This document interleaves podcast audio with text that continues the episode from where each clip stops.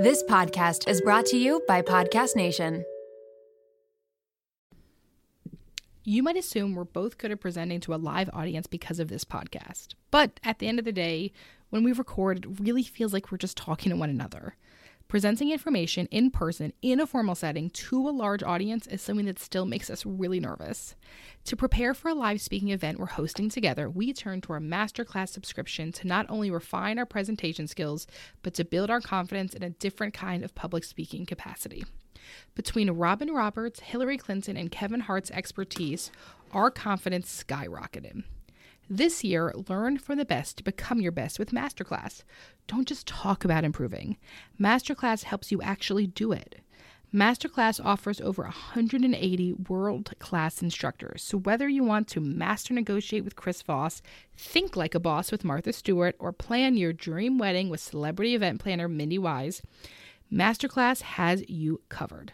There are over 200 classes to pick from, with new classes added every month, like our latest aha moments from Robin Roberts' effective and authentic communication class that we watched before our v- event presentation. She taught us how to establish a genuine connection with the audience from the start. I'll always be a little nervous before presenting, but Masterclass prepared us in a way that dialed my nerves down and gave me tools to ground myself. Plus, every new membership comes with a 30 day money back guarantee, so there's no risk. And right now, our listeners get an additional 15% off an annual membership at masterclass.com slash shrinkchicks. Get 50% off right now at masterclass.com slash shrinkchicks. masterclass.com slash shrinkchicks.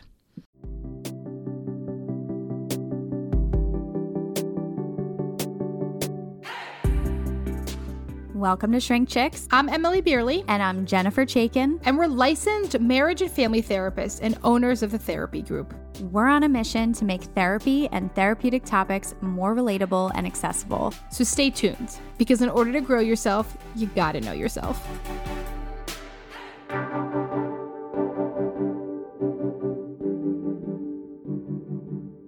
Hi, Jen. Hi, Em. How are you today? I'm doing well. I'm caffeinated. You know, I feel like that's always my answer. I'm caffeinated. You have a cute dog. You have a cute dog. You have a cute cat behind you. We're confused about our animals today. I know. Isn't she the best? Yeah, she's the best. Well, my dog had to get a toe amputated this week, so I like things are crazy. Oh, tell everyone about the joke you were going to make that Aaron- Aaron said you couldn't make at the vet. Okay, so my dog had to get his toe amputated. So my dog went in for just like surgery. They said he had like an ingrown hair. He wouldn't leave it alone. Goes in for surgery, and then uh, this is like a Tuesday, like seven thirty. He goes in for surgery. At twelve o'clock, the surgeon calls us and was like, "You guys need to come in. We have to amputate his toe. We want to show you what's going on and why." Okay, so we go in. I'm like freaking out, but before we even get there, my husband stops me and goes, "Emmalee, I know you're gonna make a toe joke when we get in there." don't do it. And the toe joke, because my daughter has extra toes, now my dog has a less toe. And he knew, he knows me very, very well. He's like, You, I know that you're really anxious. You're going to make a joke. This is like how you operate. So we get in there, like on the floor with the dog. They go through everything. We make this decision to amputate the toe. And then I look at the surgeon. I'm like, You know, my husband doesn't want me to do this. and Aaron's just like, Jesus fucking Christ. And I'm like, I'm like, but you know, our daughter's got an extra one she can share. He was probably like, "Oh Why no!" am I like this? it's like it's like you know you know when your dad's gonna make a joke. It's like a dad joke where the waiter comes over and they're like, "How was everything?" Yes. And their plate's clean, and they're like, "Oh, I hated it." Like, can't you tell? And you're just like, "Oh, Shit white people for say. it." Yeah, exactly. yeah, right. You're like, let's blow this popsicle stand. Or like, you know, like wait, what's another shit white people say? It's like uh, when a line comes behind you and they're like, because we got here at the right time. Yes, yes. it's God, so true. So we had a little bit of a, a wild week, but um here we are. It's the start of the new year. Huh? How's how's Murphy doing? So here's the issue is Murphy is a huge dog. If you've never seen him before, we'll put up uh, pictures of his head compared to Jen's. He's massive. and really big dogs typically get arthritis in their back hips. So usually when he stands up, he puts his weight on his front um, paws and he can't do that. So we he's been getting carried like the prince that he is. Oh, Um and needs a lot of support. So but hopefully in about 2 weeks they said he'll be healed up. oh, good. Yeah. Okay, dinosaur talon toe. Yeah, he does look like it. He does it looks like a hawk talent. But watching your pets get older is I can't. horrific. I can't. We had a whole con- like mental health conversation about yeah. pets We, we were talking about after this. this. I mean, and I said Murphy has been there through every miscarriage, through my Yeah. entire um, infertility process. And he has been like my one stable. And the idea of him not being here, like I would spend a million dollars on this dog. I can't. I can't even thinking think about Murphy not being there. I mean, think about it. From like he was in the office I from know. our very first location. I know. He used to curl up under my desk. Yeah. Remember that? Yes, he loved he being loves under my your desk. desk. He was always in the office. Yeah. He's such a sweetheart. I know. Oh, I know. So I'm glad he's doing better. I know. We're here. We're finishing up finally at the end of some of theirs. We wanted to do end of the year catch ups on Dear Em and Jen's. Here we are. But before we start, we have really quick what competition reality show would you each go on? From Steph. Steph wants to know. Nothing. Um, We are the least competitive people in the world. I was just gonna say nothing athletic. no, but I couldn't even do like a fear factor or anything. no, but I could do like you know if I was single, maybe The Bachelor. I would just give Dude, everyone you know what we would have been great at? What? Oh my God. I hate to mention it, but whatever Donald Trump show was. Oh, The Apprentice. The Apprentice, where you like, because it was Ugh. business plans. Yeah. Actually, I don't know. I would have cried so much. I wouldn't would not have been I able mean, to handle that. Let, let me be really clear. This is not a Donald Trump endorsement. He's still piece of shit. But um, but I don't know. I think we might have been good at that. Yeah, hard to say. Hard There's to- nothing else we would have been good at. That's for sure. No, Survivor. I would have been dead. I would have been the first one dead. Immediate, immediate death. I always say if there's like an apocalypse, just like count me out. Yeah, we're done. Like I'm But not one surviving. thing we can do as a business. That's true. Therapy. People need therapy. That's why I said The Bachelor because I would just go on The Bachelor. and I would give everyone therapy. I wouldn't even care about like winning. You just get all the girls to like you. No, just like give the girls therapy. Like they really, everyone needs. I mean, it's a really everyone is really emotional in that show. What if there was a therapy reality show? Oh, Okay, we have too many things to get to today. I'm sorry. Oh, I'm sorry. We, we need to shut the fuck up. Um. Okay, let's get going because we're still catching up on all these. Let's start us off with Dear Em and Jen. It's a really long one, so bear Yeah. with us. You ready? Dear Em and Jen, I have a really close friend group of four other women. We're all in our 20s experiencing different life stages. One of my friends is in her early 20s and is currently dating a man in his mid 40s. Originally, we were a little bit concerned about the age gap, but understood it, that it was not our place to judge and tried to be supportive. However, over time, it became clear that the relationship was not healthy. He parties a lot, does recreational drugs frequently. Our friend, who used to be more reserved and was never much of a partier, now regularly goes to strip clubs with him, goes to parties and drinks and does certain drugs way more than she used to. She even started saying she thought she was bisexual now because her boyfriend told her how attractive he found it. She also talks about how low her self esteem is now because he's still sleeping with other people, and she feels like her only value is the sexuality that she brings to the relationship. She likes to play off of the seriousness of their relationship by saying it's just a friends with benefits situation, but we can see the differences in her. On top of all of that, she now lives in his house most nights, except for those where he tells her he has another woman coming over, so she needs to leave. More recently, she has stopped showing up for friends' events, and when she does show up, she comes late or leaves early. She doesn't check in as much, and we're worried about her mental health, self esteem, and selfishly, a little bit worried about the fact that she doesn't seem to have the bandwidth to be much of a friend to any of us anymore. She started lying and has betrayed the trust of several people in the group. We tried to talk to her about in a safe space where we just asked her how she was doing. And we shared that we felt distant and were concerned that we hadn't seen her as much. And she responded really well. She even cried and said that she wants to get out of her relationship and it's been causing the distance between us and that she's unhappy with him. But it's been a few weeks. And since then, we found out she told mutual friends that we attacked her and told her that she was a terrible friend, which never happened. She told these mutual friends that we, her friends who have known her for 10 plus years, didn't understand and that her boyfriend was the only one who understood her. When we talked to her, she had only asked that she let us know how we could help. And we told her we loved her and that we just wanted to see her more often and to see her happy. It doesn't seem like this message got across.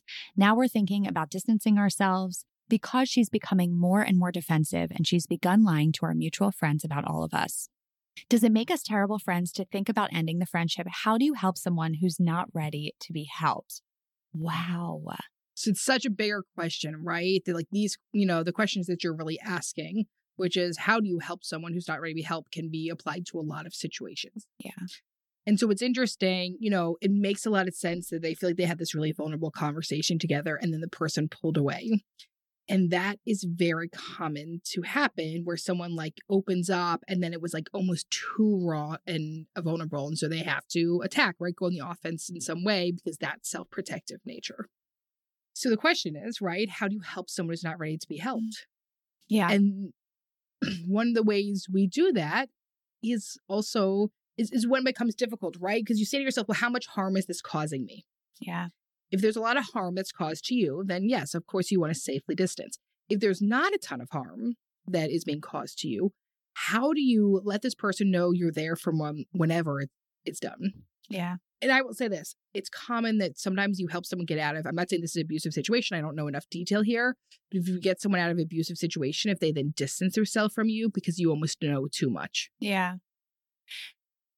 I think it's oftentimes too when someone is in unhealthy in an unhealthy relationship. Part of them knows it, right? But part of them feels also feels really stuck in it or feels um you know this pull towards it. And so there can be a lot of shame in that that they hold. And so you know, as her friends who really see this, right, from the outside to say, like, hey, this, you know, it doesn't seem like you're as happy. It seems like this may be an unhealthy relationship and you're highlighting a part to your friend um, that may, they might know deep down. But if they accept that part of themselves, then it also means that they have to accept that they are in a relationship or they've accepted a relationship that isn't healthy for them. And there, and that also means acknowledging the shame that comes with that and the embarrassment that might come with that. And those feelings are sometimes so heavy and so overwhelming that it's easier to push your friends away and to stay in this unhealthy situation than to acknowledge that fact.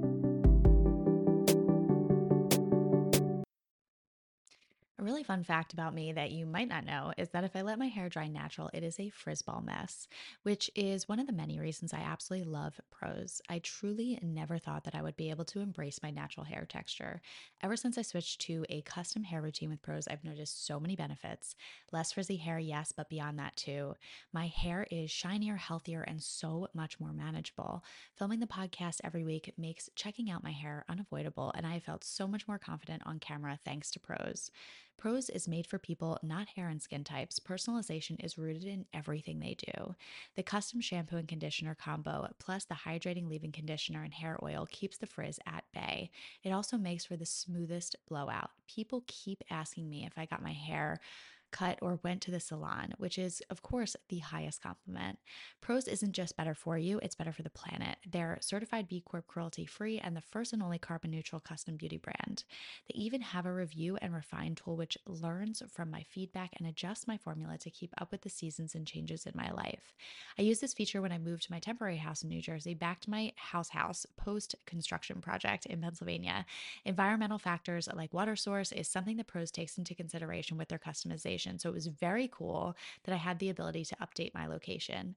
Prose is so confident that you'll bring out your best hair and skin, and they're offering an exclusive trial offer of 50% off your first subscription order at prose.com slash shrinkchicks. So you get a free consultation, then 50% off at prose.com slash shrinkchicks. That's P-R-O-S-E dot com slash shrinkchicks. I am thrilled that the weather is finally warming up here in Philly. I went to switch out my closet the other day from my fall winter wear to my spring summer wear and noticed that I very much needed a refresh. So thank goodness for Quince that allows me to update my wardrobe for the long haul without spending a fortune. Now I have a lineup of timeless pieces that keep me looking effortlessly chic year after year. I refresh my closet with the high-waisted linen shorts that come in multiple colors and patterns, the comfiest cotton tees, and my latest favorite, the smocked mini dress. And don't miss out on their accessories, Quince has the coolest sunglasses and 14 karat gold jewelry to complete any look. The best part all Quince items are priced 50 to 80% less than similar brands. By partnering directly with top factories, Quince cuts out the cost of the middleman and passes the savings on to us. Plus, Quince only works with factories that use safe, ethical, and responsible manufacturing practices and premium fabrics and finishes, making me feel even better about my purchases. Get warm weather ready with Quince. Go to quince.com slash shrinkchicks for free shipping on your order and 365-day returns. That's Q-U-I-N-C-E dot com slash shrinkchicks to get free shipping and 365-day returns. quince.com slash shrinkchicks.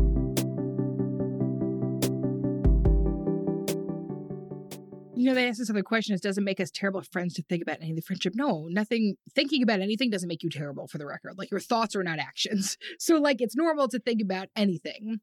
Um, and thoughts don't make us bad people. Thoughts just happen because we're feeling something big.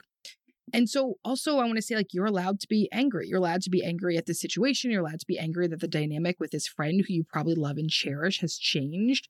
Um, you are allowed to be angry that you tried to reach out and they're not responsive. You're allowed to be angry that you're, you know, seeing somebody in a potentially dangerous situation. But one of the things we have to remember is we cannot see a future for someone that they can't see for themselves. So if we say you'll meet someone else, they'll be better, People can't hear that in a situation. And the hardest part, right, is that you are part of this relationship too, that you have feelings around this. I think, you know, one thing that I think might be really important, um, because it is evident that this is hurting you and that this is painful. And I think if if you're making the choice to protect yourself by distancing, um, you can always reach out and say, listen, like this has been really, the distance has been really hard for me. But I want you to know that no matter what, if you called me tomorrow and said, I need help getting out of this, or I need your support, that I will be there for you. And it might be the case that that doesn't happen. And it might be the case that you create distance in order to take care of yourselves. But if this person is in a really unhealthy relationship that they're really having trouble getting out of, for them to know that they're not alone, even with that distance, I think is really essential because sometimes, once again, we don't know if this is an abusive relationship. We're only hearing it, you know, um, down a grapevine. But in really emotionally abusive relationships, it's, it's common that the person will isolate their partner from people around them. And so if that's the case for you to be able to say like I'm here no matter what. Like if you need me and if you need help, I will be there for you. Um but it might be the case that right now your relationship can't look like it once did with them because of the relationship that they're in.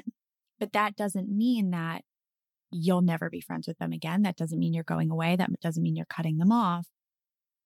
If there were people like people in my life, right, who I haven't talked to in a while because of like life circumstances that they they went through. If they ever came to me like 5 years later and said like, "Hey, I'm like really unhappy and I really need your help. Um, I know we haven't talked in a while." I would be there in 2 seconds. So would I, but is that because we're therapists? Like obviously like I'm not sure. hard same. Reach out to me. I will help you. But do you think that is because of who we are? Maybe. But I yeah, I mean I think that well, I think about my younger self, and I, I don't know if my younger self would have done the same, but I hope that I would have. You know, like uh, only because I understand the nuances of. But when I was in college and my friends would like date someone shitty, I would be mad. People, I, I mean, I was in a shitty relationship and people were mad at me. Yes, right? Because you like it's so hard to watch someone and doing self-destructive behavior. Right. So now, but now as a therapist, of course, you know now you understand the nuances, and I guess yeah. that's why. Hopefully, you're well, listening. This person this said in their twenties. Yeah. So, but that, so listen, listen to this episode because what we want to say is that like there are a lot of nuances that come with abusive, unhealthy relationships. It usually takes people, what's the, what's the stat? Nine times seven, seven to nine, nine times, seven to nine. We yeah, it's like seven to nine times getting out of an abusive relationship. That's how hard it is. And yeah. so, uh, from the outside, it might be easier to be like, well, why don't you just leave that? Like, clearly it's unhealthy for you. Clearly you're pushing all your friends away. Now you're lying about us, right? Like, why don't you just get out of that relationship? Yeah it is really difficult. Like, it's really intelligent, you know, self aware, emotionally, you know, mature people get into abusive relationships and it's hard for them to get out of All it. the time. And so I just want to validate that and just to help you understand the nuances and how challenging it is at times to get out of a really abusive, emotionally abusive, physically abusive relationship. It's not as easy as it seems from the outside. No. So so that's why I say like right now if there was anyone who ever came to me after years of like pushing their friends away, it almost feels like an addict you know, like that you see someone who maybe is struggling with addiction. And when they're struggling with addiction, you know, you're like, well, why are you doing this to yourself? Like, Yeah. clearly you could get help. Here's all the help that you could get. And if they're not ready, they're not ready. But if Yeah. they come to you five years later and they say, like, I'm ready to get help, I realize all of these things and all of my actions because of that. Yeah. So also what you're saying is back off and let them come to you. Yeah. And that's the I would- same thing with addiction. It's like how much you can't you're gonna resent the person if you keep offering help that they don't take, yeah. as opposed to stepping back, taking care of yourself and your own feelings and letting them come when they're ready. And I think you can say, and that's why I think reaching out and saying, right, as opposed to moving towards the anger. And listen, you're entitled to feel angry if they're lying about you, if they're, talking. I am not saying don't feel angry. However, to also hold that in the sense of like being in a, in a relationship like that is really hard to get out of. And she might not be able to see that right now. So for you to be able to say, like, listen, this is really hard to not be close to you. And so I'm going to step away. But I want you to know that no matter what, at any point, if you are ready to talk about this, if you need help, if you need support, I will be there for you without judgment. And I think that's really important for you Yeah. to be able to say is, I am going to be there for you and I'm going to help you and I am not going to judge you at all Yeah. because I think that that's what happens in the isolation is that as your friends are leaving and they're saying, Well, you've done this to me and you're not friends with me anymore, that you feel like, Well, I can't go back to them now because they're going to be like, Well, I told you so. Well, another thing you can't do is you can't talk a bunch of shit on the other person, right? Like, Yes. you can't be like, he's such an asshole. She sucks so bad, right? Like, you can't talk about the partner because then they feel like they have to defend the partner. yes. And Right? sometimes they end up going back to them. Exactly, right? So make it about the make it about your friend, not about the other person. Yes. Yeah. Okay. these and so that's what i would say is like both things can be true you can be really upset you can be really angry this could be creating a lot of distance and at the same time if they decide that they do want help and they want support for you to let them know i am here for you no matter how much distance there has been no no matter how long it has been since we've talked i am here for you if you ever need to reach out to me and i will not judge you when you come Yeah. to me with that that is support that you're able to give to them so that when they're ready, they can get out of that relationship and they aren't isolated in it. All right. Ready for the next one. Yes. Dear Em and Jen. Hey. I like Hey. they said, hey, with an exclamation point. Hello, how are you?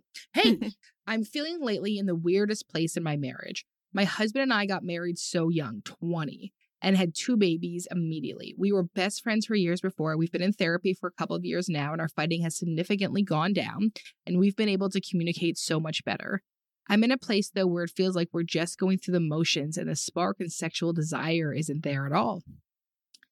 I'm 27 and my hormones and everything are great, so it's not that.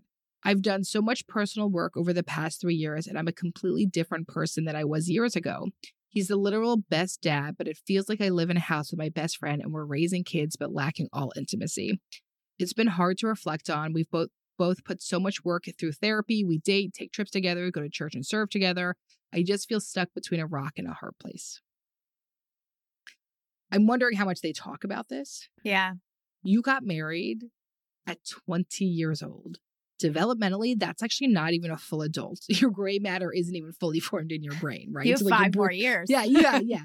So, like, that you have to keep in mind that most people start having really good sex later on. Most people, the beginning sex of their life is actually not the best sex. And part of it is also you're going to have to figure out. You just said, I have completely changed, right? I've done so much personal work over the past three years.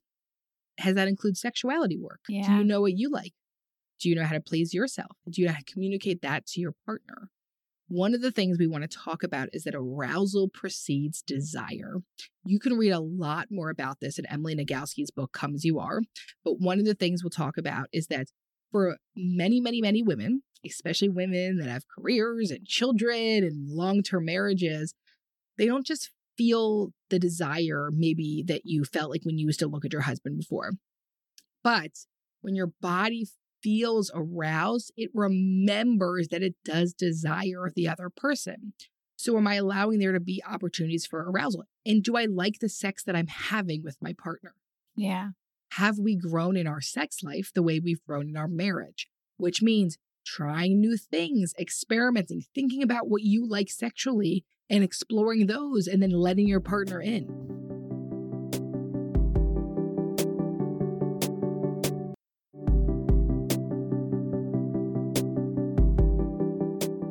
I like what you said about like how much are you talking about this because I know that this person is saying, you know, we're we're in therapy.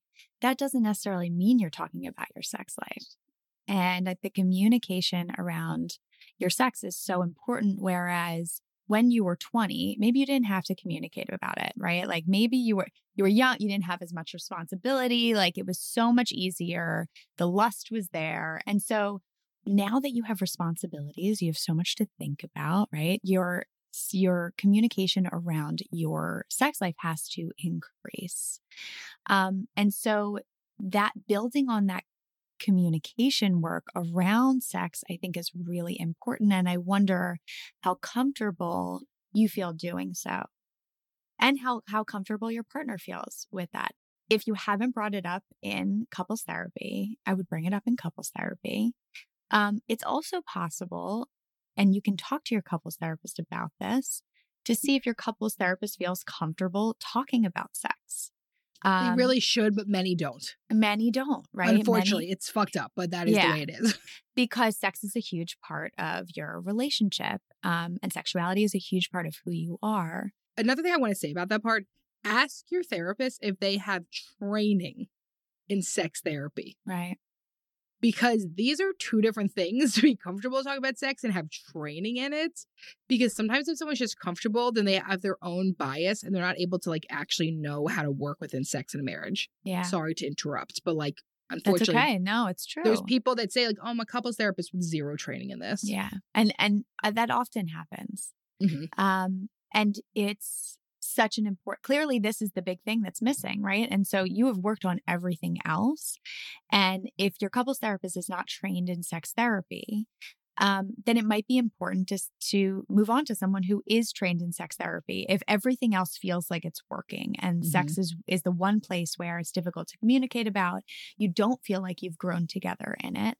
And we really mean that when we say grow together sexually because what you want sexually can change, what you're communicating sexually can change, um, how you feel sexually can change, how your partner feels. And so growing together, not just as a couple, but growing together sexually is also important. Yep. Are you ready? I'm ready. Do you want me to do it? You want to switch yeah, off? Yeah, switch it off, baby. also, my voice. Can you hear my voice? I apologize. Yeah, yeah, I got you. It's no problem. Uh, it's beautiful. Your voice is beautiful. Dear Em and Jen, I love your podcast. Thank you. I'm seeking some advice from you both regarding my situation. I've been together with my boyfriend for over a year. About four months into our relationship, he told me that before we got together, he got another girl pregnant. It was a one night stand that by no means he is proud of. He is not a guy who sleeps around or has many girlfriends. Regardless, the woman and him spoke after the night about her taking Plan B. She came up with a lot of excuses from a female side that never makes such as taking for Plan B. She was three weeks late for her period. She is a nurse and never got a pregnancy test done till after three weeks. She made passes at him that that summer that they would have good looking babies. And then all of a sudden, she ends up pregnant after one night. They get a paternity test done because, shocker, she lied that she was broken up from her boyfriend. It states that my boyfriend is the father. He has tried to step up, but she is using the baby as leverage and won't let him come see her without many mm. stipulations, such as always being in her presence. Her family is there and they can't meet at the park because it's too hot. This is all coming from a woman who never even told him that the baby was born until eight days later when he asked her for an update. She is clearly very manipulative and has lied about many things. He still has yet to meet the baby, but of course wants to be in her life. We have made my entire guest bedroom and nursery for this baby and have agreed that we want to make this work. Our relationship is amazing. However, I just don't know what to do about taking next steps when none of this is figured out. And ultimately, the mother's a lot of drama, has said some very immature and rude things to him, lies and manipulates. Do I continue to move forward? If so, how? How do I change my mindset to not let it affect our relationship and my thoughts? Thank you for any help. I truly appreciate it. Okay. Immediate response is get a lawyer. Yeah. Right? Immediate response for your partner to get a lawyer and for there to be a custody agreement that there is, you know, fairness and equality with this, right? Yep. Like, like immediate responses, like there has to be some legal intervention. Okay. Second, let's pretend that happens and that your partner gets joint custody, whatever. You are making a big commitment. This will affect you the rest of your life. When you say, How do I change my mindset to not let it affect our relationship? That's impossible. Yeah. This will affect your relationship your entire life because children do that, whether they're biological or stepchildren. And that's not necessarily a bad thing. Right. If you commit to someone, you're also committing that I'm going to be around to help you with this. So when your partner is stressed out about the baby, you're going to have to be there to help. Yeah. And that isn't a problem, but it's something you have to think about. Are you ready for it and ready to commit to? Because this person is not, you know, you're not legally married or anything like that. So you have to decide if I'm going to commit into this or if I'm not. And that's a very, very personal decision. But you say in this, our relationship is great, right? Like our relationship, I don't know, I can't find my relationship is amazing, is the word that you use. That's great. Would you really want to end it because of this other thing that the other person really didn't have any control over? And so, how do you continue to move forward? I think one, there has to be um, a better system in place, and a better system in place would come with a custody agreement. Yeah. Uh, and I think acknowledging that this is part of the relationship because if you deny it and say okay i'm i'm going to commit to this relationship but i'm not going i i'm i'm not going to commit to this part right that does have a child and that this is part of his life. Um and if you deny that part and you get into the relationship and this continues to build and build and build, and you realize that it continues to affect the relationship, what's going to be unfair is the resentment that you hold and take out on your partner when a dis- it was a decision that you are making to continue the relationship, knowing that this is a part of who this person is, right? As much as it was a surprise and as much as it, you know, it might feel unfair to him, this is the reality of the situation. So for you to be able to say, if I'm taking my partner, I'm also taking the situation. And that's what happens when we get into relationships, right? We marry our partner, we marry their family. Unfortunately, And, uh, for, for right. many people, it just is how it is. For Yeah. many people, it's unfortunate. Yes. And so when you make a decision to commit to your partner, you're also making a decision to commit to their circumstances, whether that's their family, whether that's debt that they're in, whether that's eh, like, and, and these are very real things that I don't think we talk about enough when we're mm-hmm. committing to our relationship because we think about, oh, it's, you know, it's marriage, it's rainbows and butterflies. And like sometimes it is, but also you're also agreeing to a life that you had no control over. And I'm sorry, I have to move Nellie. She's just Cat is running all over the place. all over the place. I'm sorry, little interlude. Uh, she just wants to be on the podcast so of bad. course. And so for you to be able to say, I'm making this commitment and I am committing to their family, their circumstances, so that you're not expecting something to change. And when it doesn't change, you're getting angry at your partner. Yeah.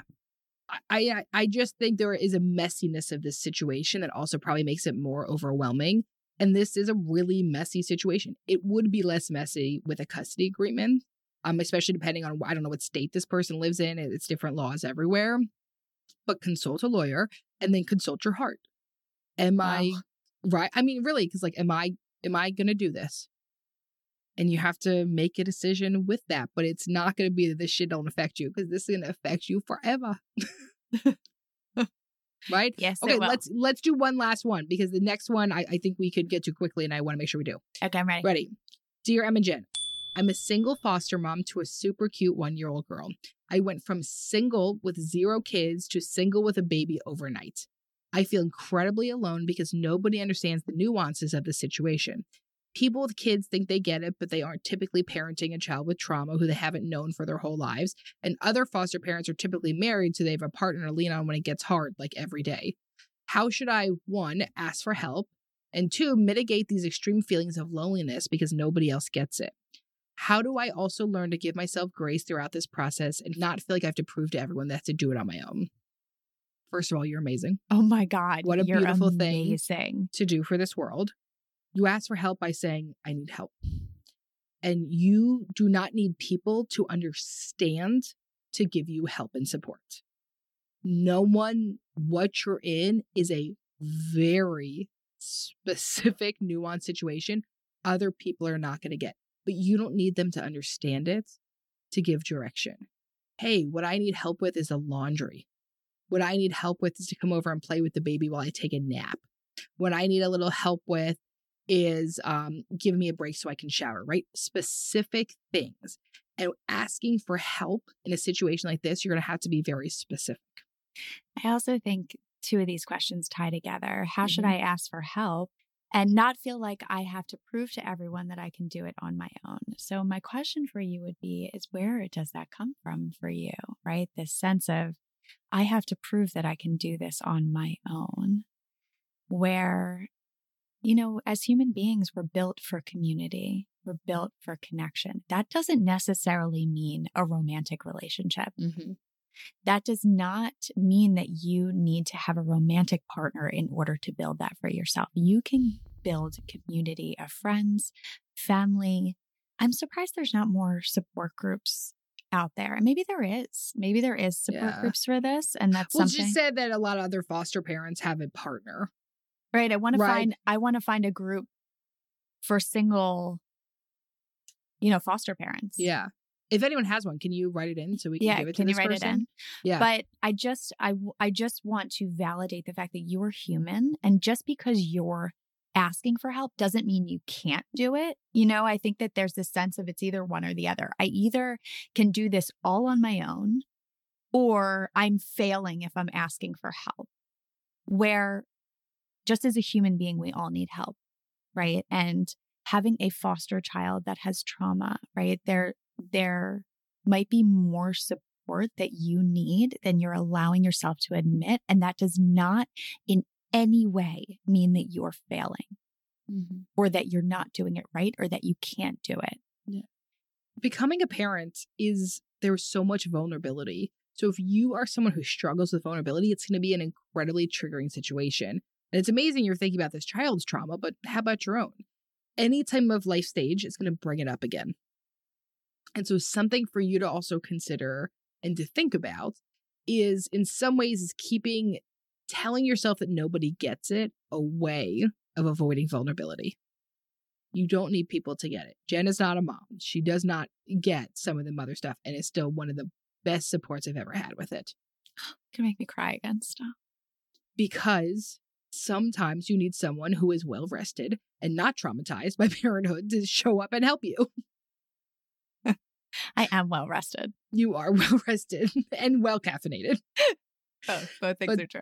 So I want you to think about if you had someone, if you had a magical uh, fairy angel that could come in and help you throughout the day, what do they do? And then how do I ask for those specific helps? Write it down. I always say, like, we should, as women, have like a commune that we all live on. Well, mommunes are getting bigger. They're called mommunes, and they're like getting like way more um normalized. Can I come? I'm sure you can. You wouldn't be invited to mine, that's for darn sure. Thank you. If you start one, can I still can I still join? Absolutely. Except for here's the issue: you, it's not going to be in a city, and you like living in a city. Right. It's like mommunes, I believe. I'll oh, just actually, come- maybe that's not true. Maybe we could get a bunch of townhouses together. Oh, that'd be nice. That also sounds lovely. and also, I could just go home. You know, I'll just come. Vi- How about I'll just come visit, and I'll go home when I'm You're ready not to gonna go come. home. You're not going to come because you don't want to leave your house no matter what. I'm not coming. I'll send a You're not- postcard. I'll You're check not in. coming. I'll check Yeah, in to see how it's going. Listen, we hope that you're going to have the most amazing new year ever. We're glad we could catch up on some of these um, Dear Em and Jens. Um, we are so excited to spend the next year with you. You are all wonderful. If you're listening to this podcast, you're working on growing and knowing some parts about yourself. That is an amazing, admirable thing. And we are so thrilled to be a tiny, tiny little speck on that journey. Thank you for listening today. We always ask you to rate, review, subscribe, follow on Apple Podcast. Um, you could check us out at Shrink Chicks, merch at shrinkchicks.com slash merch. We have um, a, a journal on Amazon, but really what we would love is to set you up with an amazing clinician. If it is starting of your year and you're like, shit, I better get into some therapy, check us out at therapygroup.com. We'd love to match you. Jen and I do all the matching ourselves. Send us over an email and a contact form. We'd love to be connected. Jen, you have anything else to add in for the end of the year? Thank you for listening. We appreciate you all more than you know. We appreciate your vulnerability and all the questions you write in. Thank you for following along with us throughout these four years of doing this. And don't forget to grow yourself. You got to know yourself. We'll see We'll you next week. week.